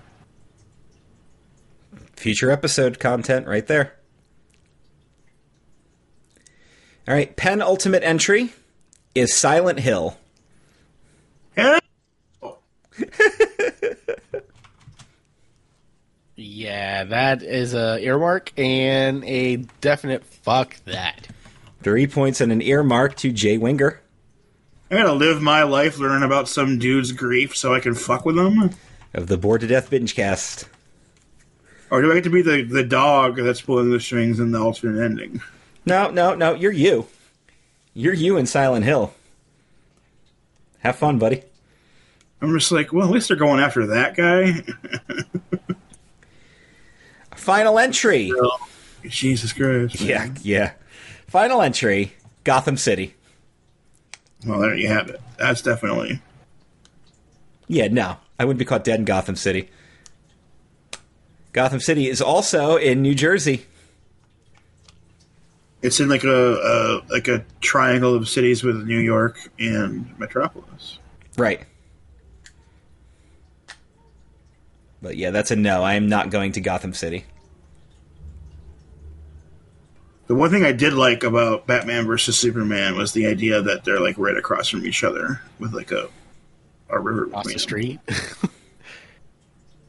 but like a like an Oakland San Francisco thing going on.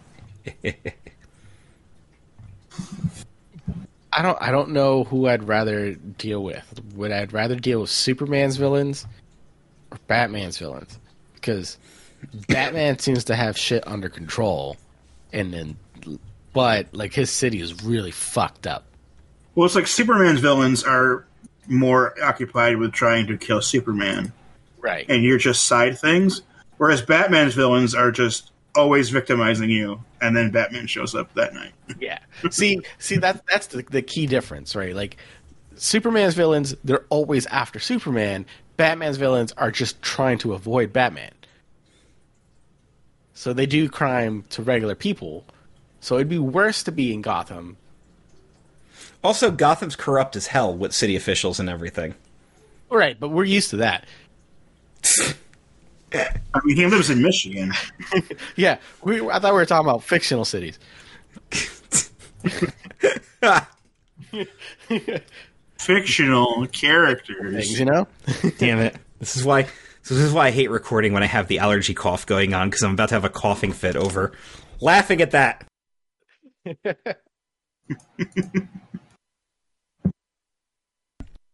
But yes, no point for sure. Three points to Brian Murphy. All right, so let's pick our winner. Uh, Silent Hill wins for me. All right. Yeah, it's got to be Silent Hill. Eric and Dan say Silent Hill.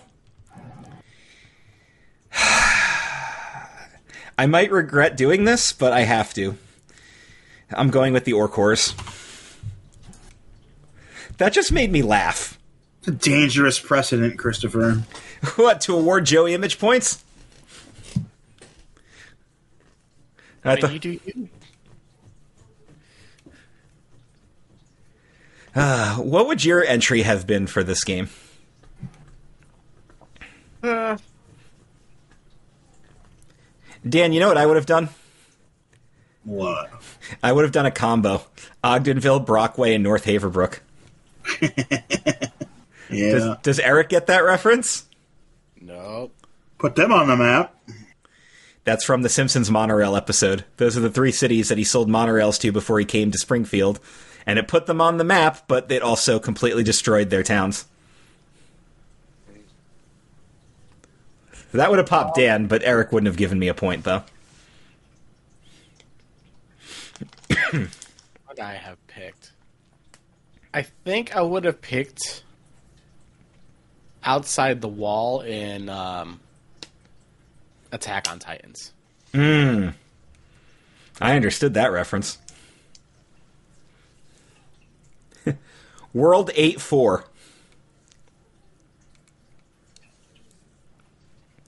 Which I've still never even seen. I have never beaten World 8 3. To this day. One day. Even I have at this point. Yeah. I keep trying. I try, try, try.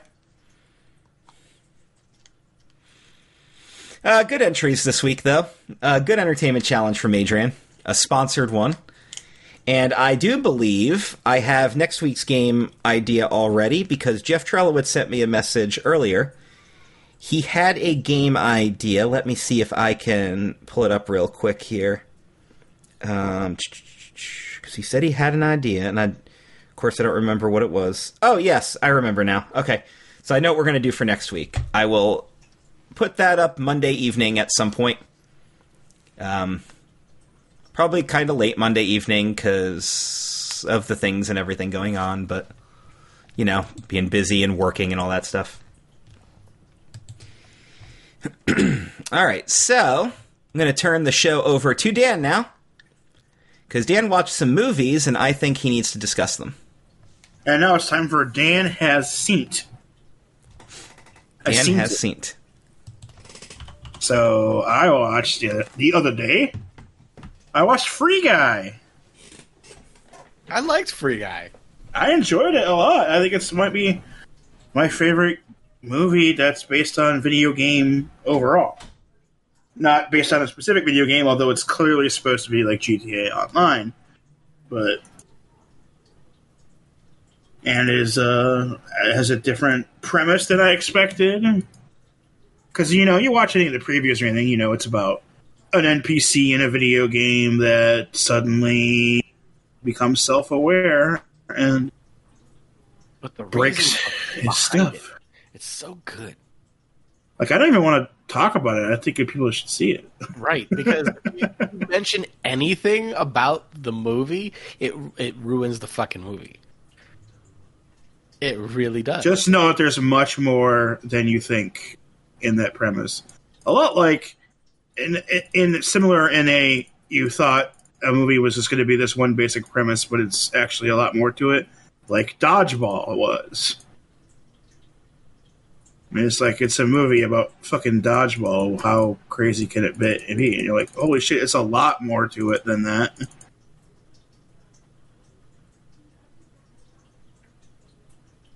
So I should I recommend it. It's available on HBO Max and Disney Plus. So y'all should see it. I, I also- do yes. like the the nod at the end with uh ah man, I really can't say it. Never mind.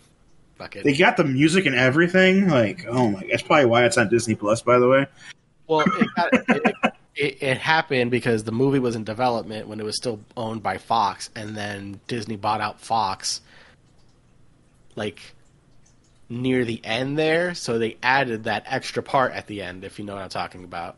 those extra two things. Yeah. Yes. They added those extra two things. And they just, just like, well, how long can two weeks actually be for the pandemic? And then, you know, here's year two.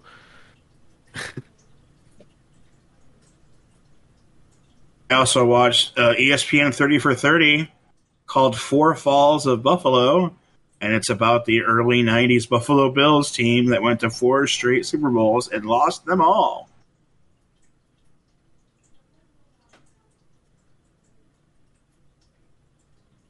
That's a period of history where they were the best team in football for four straight years, but they just couldn't get it together in the last game of the year. And it's sad, and you get some personal stories from people and all kinds of stuff. It's crazy. So if you're a sports fan, catch that on uh, Disney Plus. And then I watched Hidden Figures. How was that? That was really good. I rather enjoyed it. It's a movie about uh, leading up to John Glenn's, uh, like, supposed to go around the Earth like seven times in orbit, and about what it took to do that. And it showcases these three black women who are insanely great at mathematics. And because computers were just barely a thing at the time, you had to do it all by hand and in your head. And what it took to do all that shit.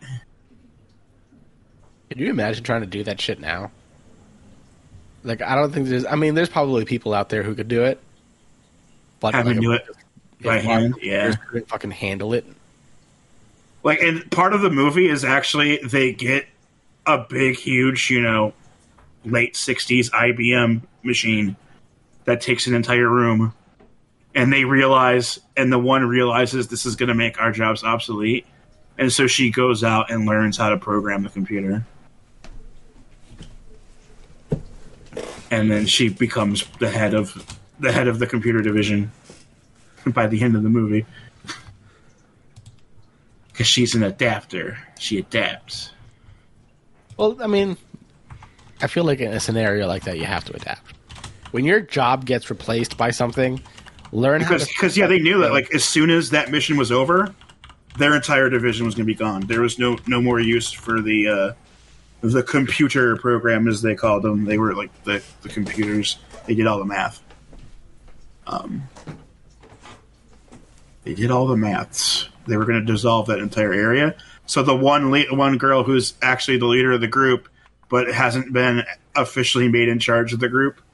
Oh, that's the whole thing because she's a black woman that works in the back corner of the back room with all the other black ladies. She hasn't officially been given her title or or uh, raise.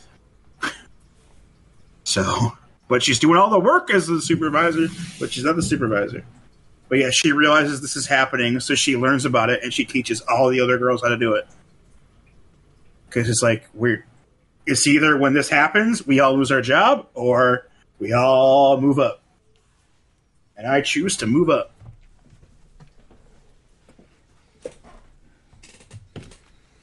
So yeah, back when you had to have like punch cards to mess with the computer, and the only visualization you saw on the computer was like a green blip, like it's an EKG machine telling you your heart rate.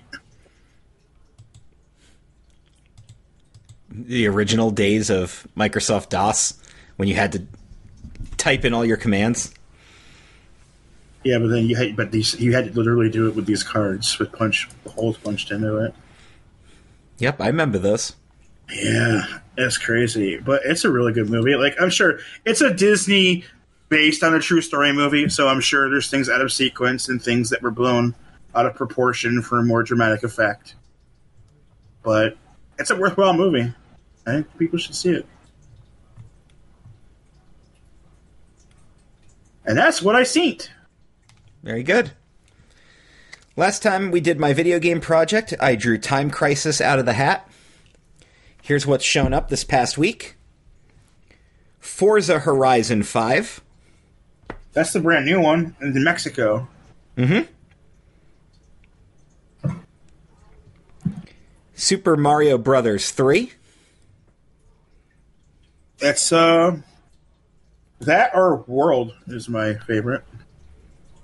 Yeah, 3 seems to be the big go to for a lot of people. The only reason I tend to favor World over 3 is because World has the save feature.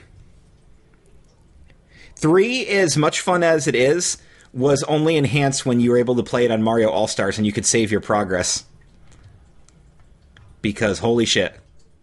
It was a lot. Yeah, it's a huge game.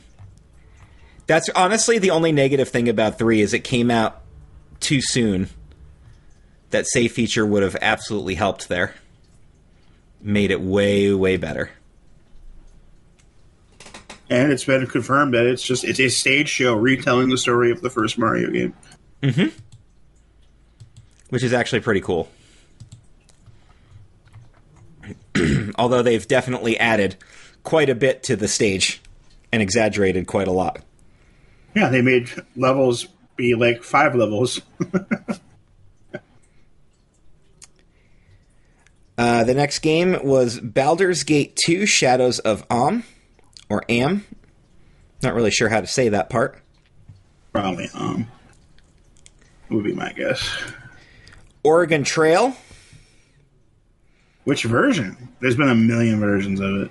I just took a screenshot from one of the PC versions. I made sure it said the word dysentery in it. That's a girl's name, You have died of dysentery. and I always think it's Terry Funk.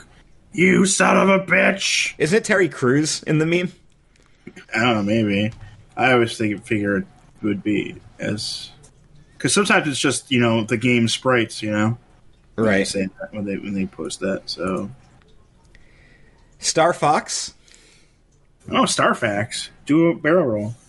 This is the original Super Nintendo Star Fox, which was basically nothing but polygons, but it was a good game and it played well, so it didn't have to be anything more than that. And then yesterday's game was Mario Party 3. That one was chosen because I did the Google thing and said, What's the best Mario Party game? And every article pulled up Mario Party 3. Okay. So that was the one that I went with. Because I wasn't going to fill the whole thing with Mario Party games.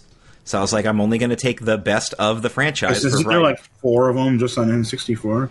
Uh, the first, yeah, the first three are N64, and I think then there's there's a Game Boy Advance one, there's the the DS ones and the GameCube ones, and then I know we got one. I know uh, Wii U had one, and then Switch just had a new one that came out last year.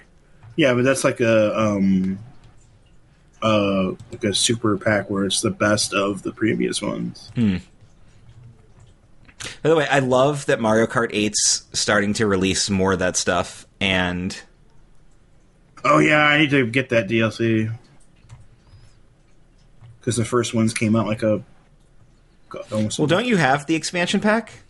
no, not that yet. Oh, okay, you're getting just individual stuff. I'll get the expansion pack soon. I guess. Because the, expansion pack, you don't have to buy anything; it comes with it. So, and they're going to be releasing stuff through 2023. So, if you get it, No, I would, just- I would just I would just buy the DLC pack. It's only like twenty five bucks to get all of them. So that's not so bad.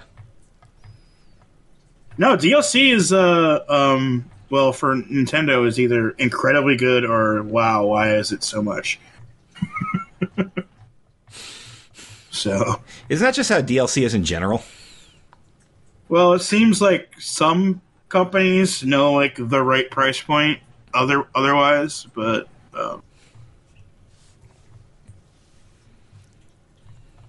Yeah, because some companies have been doing it for 17 years at this point, you know, whereas Nintendo's only just doing it in the last five years. Like EA, for example. Yeah, well, yeah, So you know, I, I have a I have a vent I want to get out real quick. this is actually related to EA. So you know I play The Simpsons Tapped Out on mobile. yes, Uh, I've actually been playing it since uh, not launch day, but it wasn't long after launch day I heard about it, and I started playing it pretty damn early on. Well, the other day I couldn't get into my account because they signed me out, which they do. So I attempted to sign back in, and they're like, "We have to send you a code." And you need to give us the code so you can get into your account. The code's only good for 10 minutes. Well, that code has not been sent to my email, and I have tried countless times to get them to send me a code, and I cannot get that code to pop up in my email. It doesn't show up in my junk folder, it just doesn't come. So I have been officially signed out of my account. I cannot get into it no matter what I try. There's the other option where they'll text you the code and it errors every time I put in my phone number. So I have, very sadly, after almost 10 years of playing this mobile game and collecting so much stuff in it that I never actually have to spend money on it because, you know, you just don't have to do stuff like that. Uh, I am officially done playing The Simpsons Tapped Out, and I'm a little sad about that because, you know, it was it was silly little fun for what it was, but I just can't get into the account, and it's EA, so who am I going to talk to?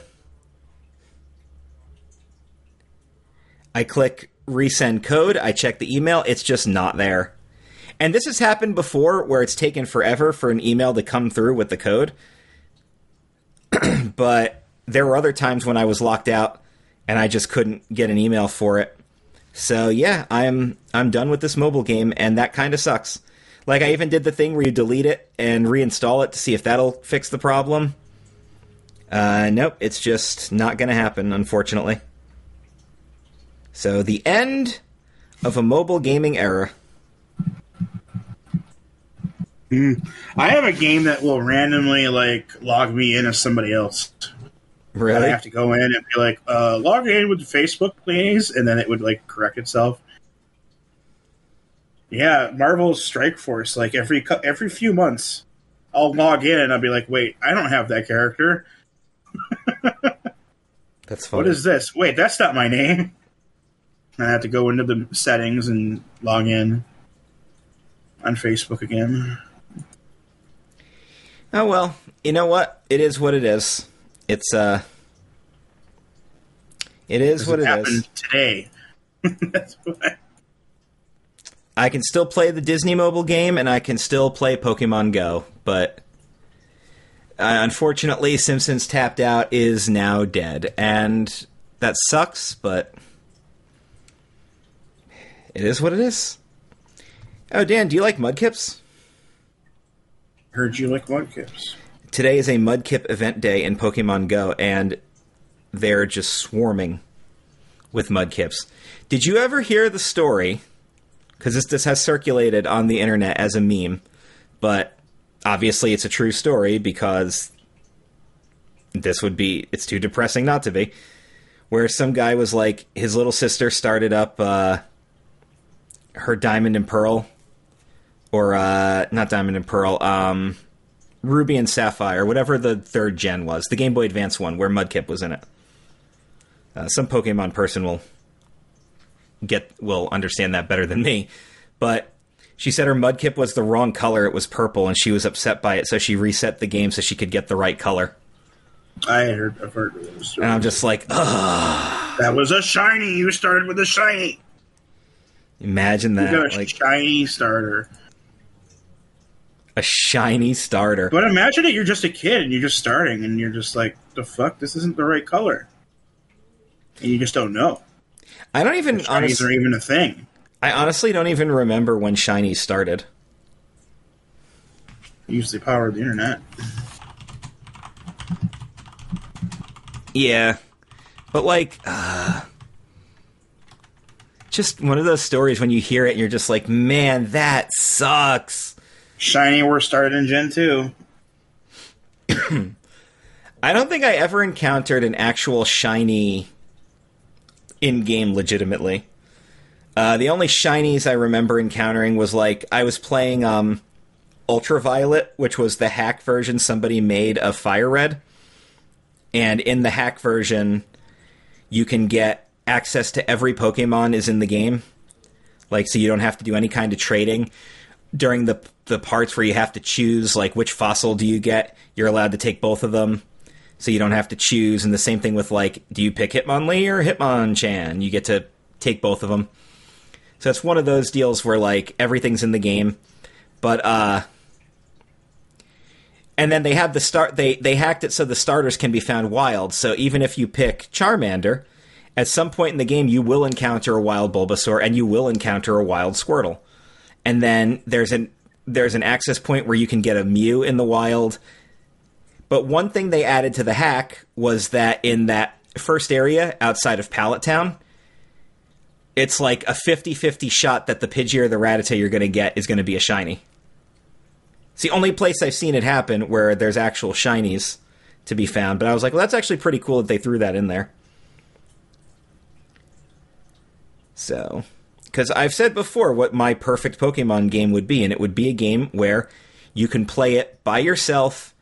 You never have to actually use any kind of trade mechanic. Oh, that was the other thing. Um, you can the the Pokemon that only level up by trade. They hacked it so you can level them up other ways. So you can get your Gengar, you can get your Machamp, and all that stuff. I know I did a couple of days where I had to meet up with Eric in the game and like spend 20 minutes trading back and forth just to get these guys to evolve. And the fucked up thing about it is you don't get to see them evolve, Well, I got to see them evolve. but you got to see them evolve. Yeah. Yeah. So, yep, looks like there's a Mudkip event going on. So while we're recording right now, I'm just catching me some Mudkips. Nice. Sorry, fellas, I have no idea what the fuck happened. Yeah, your Like- Wi-Fi died. Yeah, I was just like, okay, nobody's talking. This is cool. And then it it did its thing, and I was just like, oh shit. It's all good, man. So Eric's joining us live VIA satellite for the Yeah. final, for the final Um, portion of the show. We have like ten So minutes left, so and but so I'm glad you're still here. I just show up with enough time to say, all right, well, have a good night, everybody. I mean, nothing nothing beat the Christmas episode we did when you showed up halfway through the episode. That's true. It just joined the recording in progress. You're like, "Hi guys." Uh Yeah. Uh, so, real quick before we wrap up here, I want to promote what's going on over on the CKCC Video YouTube channel. We just put up another episode of the Slideshow Show where these two gentlemen dug through my Facebook photos and pulled out 20 of them so they could get stories from me. And that was actually pretty fun. And I have already dug through Eric's Facebook with Dan and pulled out 20 pictures of him to do another slideshow. And then later, Eric and I are going to do the same thing to you, Dan. Oh boy. Oh boy. But since you guys are both sitting here right now, and I've talked about my video games of the week, uh, I think it's time to draw today's game of the day. So, All right. the list has, let's pull it up here. There are 266 spots remaining. All right, Eric, how many times am I going to hit the button? Hit the number four times, or hit the button four times. And number four is 219. You have drawn Star Wars Jedi Knight 2. Jedi Academy? Mm-hmm. I played the shit out of that game, man. Actually, Jedi Knight 2 would be Jedi Outcast. Oh, Jedi Outcast. Okay, yeah. But yes, that is I played some of that. I never got too far. that is the game of the day. As you have drawn, where you get to use your, your force powers and just wreck people. You're Kyle Katarn. Kyle Katarn. But you have left the order. So you're Kanan Jarrus? When he comes back. Oh. Oh. Yeah, but uh fun game. What? Okay, you guys if for those of you who've played a decent amount of Star Wars games, do you have a favorite? Ooh, um, I really enjoyed the hell out of Fallen Order. That was good. Fallen Order. But Okay. Ko- KOTOR's good. Uh, Jedi Academy was good because you have to make your own character. What about Force Unleashed? Good. They're Good fun, game. but they're not like really good. That, y- I wouldn't go in there expecting like an amazing storyline, but it's fun. It's fun because you get to like really like oomph on those force powers, you know.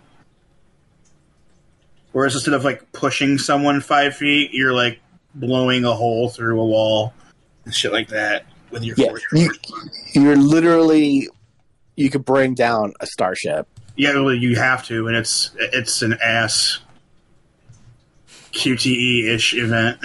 it's just horrible, but it's just badass though. Uh, I was a big fan of the Battlefront games on PS2. You know what? I recently reinstalled Battlefront 2 on my PlayStation 5, and I play that like because they fixed all the issues they had. Because the main issue was was how long it took you to unlock the hero characters, and now they're just there. You just you get four thousand points, and you could be a hero character.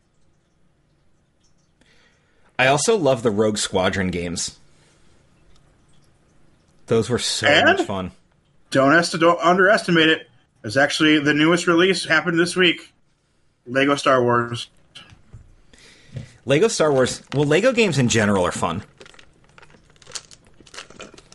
That's one of those. Don't sleep on them if you like. If you like. uh If you like games that are just fun and also good comedy parodies of the source material. Like all the Lego games are like that. It's material, and there's a Lego version of it. Play it. Lego Harry Potter, Lego Lord of the Rings, Lego Marvel DC, like Lego Batman, I think they did a Pirates Caribbean. mm-hmm. Jurassic Park, Jurassic World. Yeah, there, there's good stuff in there you don't want to sleep on. uh, speaking of sleep, I'm kind of tired. And I'm kind of hungry. So, we're going to wrap up this episode. Uh, sorry that Eric's uh, internet went out there and he had to come Yeah. back on Look, phone. guys. Next week is 83, uh, 84, which means we're going to talk about 1984 because that's when Chris was born. I was only alive for a month and a half of 1984, but That's longer than. I was in 82. but I'm still gonna talk about it. Still gonna talk about it. Uh, so we'll do a tribute to 1984. The week after, we're gonna do a tribute to 1985. And uh, closing real quick. Next weekend will be uh, I'll be on my own because my wife is traveling up to New York to visit her best friend, and she's going to a city that Dan may have heard of. It's called Syracuse. I have heard. I think you've been there. I might have. Any recommendations? Don't go. I wasn't asking you. Uh, the area has changed so much since we moved. Like, holy shit. So, like, not really, because they might not exist anymore, or there's better places now. All right. I mean, she try. She could try to go to Dinosaur Barbecue. I've never even eaten there because it's that crazy of a always full place. Damn. It's a barbecue joint in the in the city, and it's just it's like it's like world famous, but like it's it's like world famous. So you know, I mean, you you would have had me at barbecue, but I won't be there. it's um yeah. Uh, I do have some. Not going to announce anything as far as time goes because you never know when you're going to record these things. But I've got two video projects coming up for the YouTube channel later on. Uh, one of them possibly this week that will feature Joey Image. So for those of you out there who have not been introduced to Joey Image, the person and character, you're about to be. Oh yeah, Chris and I worked on it last Yes, night. Dan actually helped me with this. It was an idea I came up with a while ago, and then I I recruited I recruited Dan and I recruited my friend Patrick from Disney to assist with me on it. Uh, he kind of got it started here. Dan helped me cultivate what we're doing, and I'll just leave it at that. We're gonna make Joey Image play a name and guessing game, And if you know anything about Joe, you know to expect hilarity. And if you don't know anything about this guy, he's a full blooded Italian pro wrestler from New Jersey. If that doesn't sum up what type of personality he is, I don't even know what else I could tell you. But, I mean, you could tell him a doorbell story real quick. well, I've told the maiden name story. I think I've told the doorbell story before. The doorbell rang at Ref Matt's house, and he goes, "Hey, it's the weather." Wait, what? Uh, the, the what's it called? The doorbell. I don't know where he came up with weather over that, but It's the weather. So it should be pretty entertaining. Um, two more, two slideshows planned for the future. Actually, three because I'm going to do one with Joe, similar, but we're going to do the Facebook digs, which of course we'll do one for Dan. We're going to do one for Eric, and you can watch the one with me available right now on the CKCC Video YouTube channel. You can also go to YouTube and look at my promotional video for my company's podcast coming out this summer. Look up CNS the Promoter, and you'll see the thumbnail of me. Which, when I sent that to my wife, she said she couldn't even get past the thumbnail. She was laughing so hard. Yeah, that sounds. That's basic. Her basic reaction to my existence is to just laugh. This is what nine years of marriage looks like, folks. Now Well, she- if you don't laugh, you'll cry. I mean, that's true too. But yeah, this is this is what this looks like. Just for those of y'all out there who are still in the honeymoon stages or are uh, contemplating getting married, you're going to get to a point where you're just going to friggin' laugh at each other. I'm getting mad at each other all the time. Nah, it's it's the bickering. It's like the dumb Just- the dumb stuff that you bicker over. Just laugh it off. Just laugh it off. Yeah, so for those of you who are currently engaged, Eric, and are looking to get married, Eric, just throwing that out there. We've been engaged for so long. You might as well just get married at this Are you point. com- Like, common Yeah. law married? you- Is that a thing?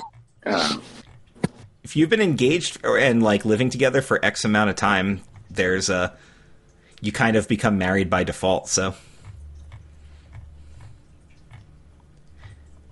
but don't worry, when the day comes, I'll be there to support my friend. There's a joke in there, but I'm trying to be positive right now. The uh, it's the death joke, people. Mm.